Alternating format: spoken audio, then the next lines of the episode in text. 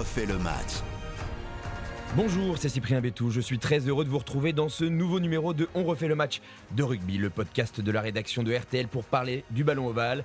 Cela fait maintenant 3 semaines qu'on vibre pour le rugby, la 3e journée de la phase de poule vient de s'achever et on va revenir dessus, elle a été riche en enseignements et nous sommes, comme chaque semaine, avec un habitué du podcast, Arnaud Crampon. Bonjour Arnaud. Bonjour Cyprien. Et puis il a également son podcast, parce qu'il y a les Pourquoi du rugby sur RTL. C'est ça, on continue. Et là, j'ai envie de dire pourquoi les maxillo-zygomatiques. Oui, moi je me pose pas la question de pourquoi Arnaud Crampon dans le podcast rugby, c'est une évidence pour tout le monde. Merci. Et nous sommes également avec David Rera, rédacteur en chef adjoint du service des sports du Figaro. Bonjour David. Bonjour Cyprien. En forme ? Tout à fait. Pas mal aux zygomatiques ? Tout va bien. Ouais, non, pas mal. Ça va. Ouais, parfait alors. Allez, on perd pas plus de temps et on rentre dans la mêlée. Jeudi dernier, le XV de France a très largement dominé de pauvres Namibiens dépassés avec 14 essais à la clé et notamment un triplé de Damien Penaud qui devient le 3e meilleur marqueur français de l'histoire en passant.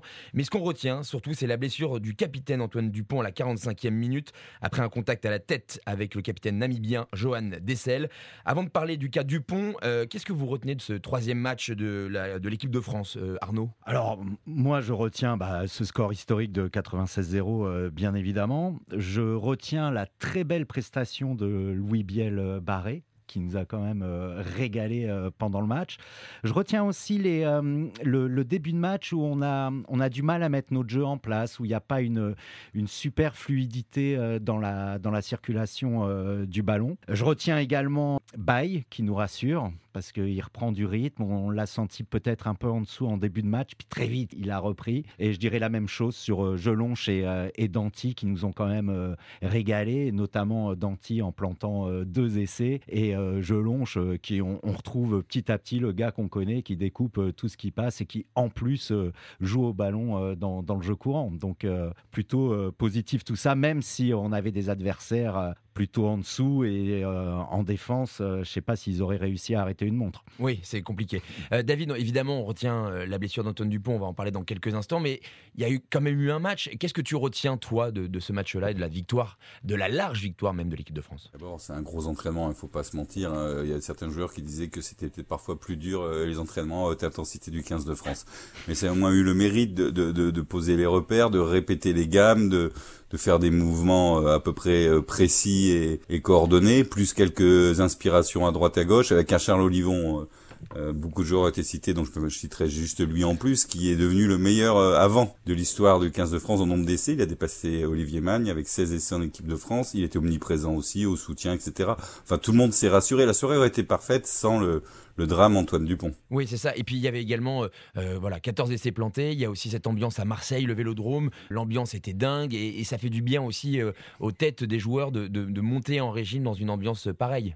Oui, mais tout ce qui était rassurant, heureux, agréable a vite été effacé parce que à l'heure des confidences après-match, ils avaient plutôt tous la mine sombre en attendant des nouvelles de leur capitaine. Donc, c'est ce que je dis, ça aurait pu être une soirée parfaite. Et finalement, remarquez que pas grand monde n'a parlé du match, du contenu, des essais, des records, etc.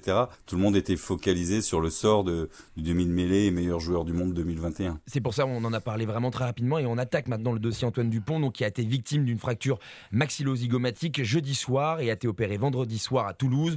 Depuis, il se repose chez lui. Il doit retrouver le groupe France ce jeudi et devrait pouvoir reprendre les entraînements ce dimanche, 10 jours après sa commotion, parce qu'il a également subi une commotion cérébrale lors de ce choc. Maintenant, après son opération, pourra-t-il être opérationnel pour les quarts de finale le week-end du 14 octobre ? Avec ou sans masque, toutes ces questions sont encore sans réponse. Notre consultant Olivier Magne s'est dit inquiet et dérangé par un retour à la compétition d'Antoine Dupont. Est-ce que vous êtes d'accord avec lui, David ? Oui, il y a des raisons d'être inquiet parce que la zone est fragilisée. Si c'est les Springboks comme on s'y attend en quart de finale, ils vont évidemment pas faire de cadeaux et pas faire de sentiments. Après, il y a le joueur aussi a aussi son mot à dire. Si lui le sent, si lui peut le faire, ça fera quand même 3 semaines entre les deux. Après, en ce moment, on ressort des exemples dans tous les sens, y compris celui de l'anglais Barit qui avait rejoué même pas une semaine après une grave blessure. Ouais, une fracture de la pommette à l'époque, ouais. Voilà, et il avait dit quand on veut, on peut. Donc c'est vraiment à Antoine Dupont de le sentir. Les médecins, pareil, s'écharpent en ce moment et se contredisent. Certains disent oui, c'est possible, d'autres disent non, il faut attendre 6 semaines, 2 mois. On n'est pas dans le commun des mortels, quoi. On est sur un sportif de haut niveau avec une détermination qu'on n'a pas, avec une préparation physique qu'on n'a pas, avec une résistance au mal qu'on a. Ouais, un talent bien sûr, une résistance au mal qu'on n'a pas. Donc voilà. Alors ensuite, s'il arrivait un gros bobo au même endroit, que ça recassait, que ce serait pire, on dira tous il fallait pas le faire. Mais c'est difficile de se prononcer avant. Arnaud, est-ce que pour toi, il faut absolument qu'Antoine Dupont participe et dispute ce quart de finale potentiel le week-end du 14 octobre ? Alors, oui et non. Oui, parce qu'on sait que c'est pas la même équipe de France avec Antoine Dupont et sans Antoine Dupont. Hein, c'est une palissade de dire ça. Non, si en effet y a de vrais risques pour lui et la suite de sa carrière. C'est un gars qui est encore jeune, donc dans 4 ans, il peut encore rejouer une Coupe du Monde. Après, en effet, il y a un corps médical qui va se prononcer. Et quant aux joueurs, on connaît la détermination d'Antoine Dupont. Si on lui dit, il y a un entre-deux, c'est possible, mais il va pas écouter le mais, il va y aller. Il va vouloir jouer. On est obligé de l'écouter. On ne sait pas comment le mec va récupérer. C'est quand même des gens hors normes. Jelonche, sur une autre blessure, nous l'a prouvé. Moi, je me fais les croisés. 7 mois après, je ne suis pas sur un terrain. Mais tu n'es pas sélectionné non plus. Hein. C'est vrai, à mon grand regret, mais je comprends Galtier. Non, mais alors, Antoine Dupont a rassuré également la France du rugby, et même la France en règle générale, avec un post sur les réseaux sociaux ce week-end, avec marqué « Touché mais pas coulé, show must go on », hâte de retrouver le groupe. Le groupe en a parlé hier après-midi avec notamment Arthur Vincent qui a dit que sa présence était importante pour le groupe également. La présence d'un capitaine et d'un joueur, et d'un leadership comme Antoine Dupont, c'est primordial pour le reste du groupe. Oui, Arthur Vincent disait que psychologiquement, humainement, son retour prévu pour jeudi allait rebooster encore un peu plus le groupe qui a déjà retrouvé le moral. Hein. C'est-à-dire que jeudi soir, ils étaient le moral dans les chaussettes et vendredi soir, ça allait mieux. Et donc le retour dans le groupe d'Antoine Dupont va forcément les rebooster, les redynamiser, leur donner un supplément d'âme. Il ne pourra pas jouer contre l'Italie, ça c'est certain. Mais comme nous disait Arthur Vincent, il sera là également sur le bord de touche pour regarder des vidéos, pour regarder l'entraînement, pour nous recadrer, pour nous donner des conseils, pour nous donner des astuces. Donc oui, sa présence va dans tous les cas faire du bien au groupe. Mais ça, moi j'y crois à mort dans ce que vous dites, et c'est ce que je disais vendredi soir sur les antennes d'RTL. Il y a la jurisprudence d'Anne Carter à l'USAP. Quand il vient sur la saison 2008-2009, il se pète au bout de 5 matchs, mais il part pas, il reste avec le groupe, il repart pas en Nouvelle-Zélande, il reste sur le bord du terrain avec les gourdes d'eau, les citrons et tout. L'analyse vidéo, la préparation. C'est ça, et l'USAP devient champion de France sans Dan Carter, c'est Gavin Hume qui le remplace à l'époque, qui est un super joueur, mais c'est pas Dan Carter, et on devient champion de France parce qu'il est là, parce que les mecs jouent à 200%, parce qu'il est sur le bord du terrain. Et je pense que ces personnages tellement énormes dans leur sport amène ça aussi au groupe. C'est vraiment important, et je pense que Zidane, ça devait être pareil dans le football. Même s'ils jouent pas, ils amènent quelque chose. Bien sûr, on préfère qu'ils jouent. Alors, juste, je précise, Arnaud a dit on devient champion de France parce qu'il est catalan.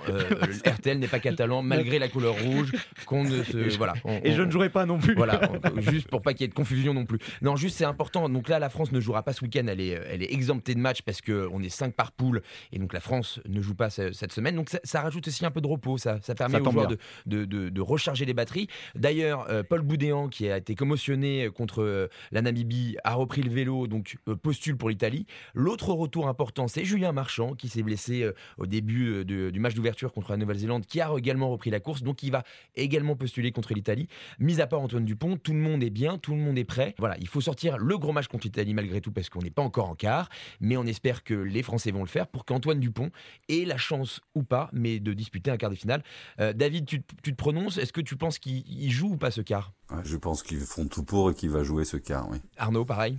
Ouais, je suis assez d'accord. Je pense qu'ils vont le remettre sur pied. Cette semaine off tombe très très bien dans notre malheur. Et les Italiens, on peut espérer les jouer sans Dupont. Et en effet, je crois aussi que s'ils peuvent l'aligner, ils l'aligneront face à... On ne sait pas encore qui. Non, on ne sait pas encore qui, mais on a quelques infos d'ailleurs. Je rappelle donc juste le prochain match de l'équipe de France. Ce sera le 6 octobre prochain à Lyon contre l'Italie. Justement, il s'est passé plein d'autres choses lors de cette 3e journée. L'Italie s'est imposée face à l'Uruguay 38-17. L'Argentine arrache la victoire face au Samoa 19-10. La Géorgie et le Portugal se neutralisent 18 partout. L'Angleterre étrille le Chili 71-0 avec 5 essais de l'ailier Henry Arundel, le futur Racing Man. C'est l'Irlande qui sort vainqueur du choc contre l'Afrique du Sud 13-8. L'Écosse marque ses premiers points dans les compétitions avec sa victoire bonifiée face au Tonga 45-17. Et enfin, le Pays de Galles est la première nation qualifiée pour les quarts de finale après sa large victoire contre l'Australie 40-6. Messieurs, qu'est-ce que vous retenez de cette troisième journée, David ? Ah bah, l'Australie, elle arrivait pas en bon état avec 5 défaites d'affilée, 2 victoires seulement lors de ses 12 derniers matchs. Eddie Jones avait beau nous la jouer méthode couée, répéter après chaque match, mais on sera champion, mais on sera prêt. Là, la réponse est tombée, elle est sèche, elle est dure, elle est cruelle. L'Australie n'était pas invitée. C'est la première fois de son histoire. Alors, c'est pas encore officiel, mais enfin, vu les résultats, les matchs qui restent, elle va sans doute pas passer la qualification. Et donc, ce sera la première fois de son histoire que l'Australie, quand même double championne du monde, ne participera pas au quart de finale. Donc là, c'est un gros recul. Et c'est problématique parce que l'Australie reçoit la Coupe du Monde dans 4 ans et ils espéraient se servir de celle-ci comme d'un tremplin et ils sont très loin du niveau. Et pour rebondir, donc l'Australie, donc c'est vraiment inquiétant, au contraire du Pays de Galles qui a été moribond ces derniers mois et qu'on a l'impression de retrouver, notamment mené par un capitaine d'exception, 23 ans, Jacques Morgan, qui perce, qui plaque, qui tape des coups de pied, qui trouve des 50-22 de partout, joueur d'exception, dans la lignée de ces grands capitaines gallois, David. Oui, tout à fait. Alors là, le Pays de Galles, c'est le complet renouveau. On se souvient, avant la Coupe du Monde, Warren Gatland, quand il a récupéré l'équipe, avait dit « si j'avais su que c'était dans cet état-là, j'aurais peut-être pas accepté de revenir ». C'est pour dire l'état des lieux lamentable qu'il avait fait en arrivant et finalement en quelques semaines, quelques mois, il a tout redressé, il a trouvé un capitaine flamboyant, quelques joueurs qui ont retrouvé tout leur niveau, puis finalement plein de joueurs ont renoncé, enfin quelques joueurs ont renoncé à la sélection, n'avaient plus envie de venir, ça rajeunit les cadres et finalement ça se passe très bien, puis avec des renaissances inattendues, Bigar se blesse, Hanscombe qui était quand même loin des premiers choix a fait un match absolument extraordinaire contre l'Australie, donc là tous les voyants passent au vert les uns après les autres pour le Pays de Galles, oui, et un tableau ouvert en quart de finale en plus. Arnaud, toi qu'est-ce que tu retiens de cette troisième journée de la compétition ? Alors bien évidemment la sortie de l'Australie, mais je retiens surtout le choc Irlande-Afrique du Sud qui a été monstrueux au niveau du jeu, des collisions. Et je retiens aussi que pour une fois, je pense que c'est la première fois que ça arrive comme ça. Il y a une certaine domination des nations du Nord. La France qui tape les Blacks en match d'ouverture, l'Irlande qui tape les Sudaf, les Pays de Galles qui tapent l'Australie. C'est espérons que ça dure, croisons les doigts pour que ça continue comme ça. Au moins jusqu'au 28 octobre. Voilà. Et que côté français, par contre. C'est ça. On est d'accord. Non. Et le match de l'Irlande, moi, enfin, ils ont été merveilleux parce que quand on voit la première mi-temps où ils perdent 5 touches d'affilée, ils se font quand même bouger en mêlée, c'est dans les phases statiques, ils voient pas le jour et ils arrivent, ils paniquent pas, ils mettent une vie sur les rucks, mais c'est impressionnant, la circulation du ballon, Sexton, un jeu au pied hallucinant, Aki au centre qui fait un match alors que son vis-à-vis aussi sur le match de samedi, ouais. C'est hallucinant, mais c'était avec les impacts physiques, la brutalité. Oui, il fallait avoir une bonne sécurité sociale pour être sur le prêt. Une très bonne mutuelle, ouais. Aussi, là, c'est compliqué. Ouais. Non, mais c'est. Mais voilà, et je pense que alors moi, je suis très positif et je le reste. Et je pense que la France sait hisser son niveau de jeu pour être compétitive face à ce genre de nation. Pour rejoindre ce que tu as retenu toi, l'Écosse qui marque ses premiers points, l'Écosse qui va jouer l'Irlande le 7 octobre prochain, qui peut être encore un peu un poil à gratter dans cette poule.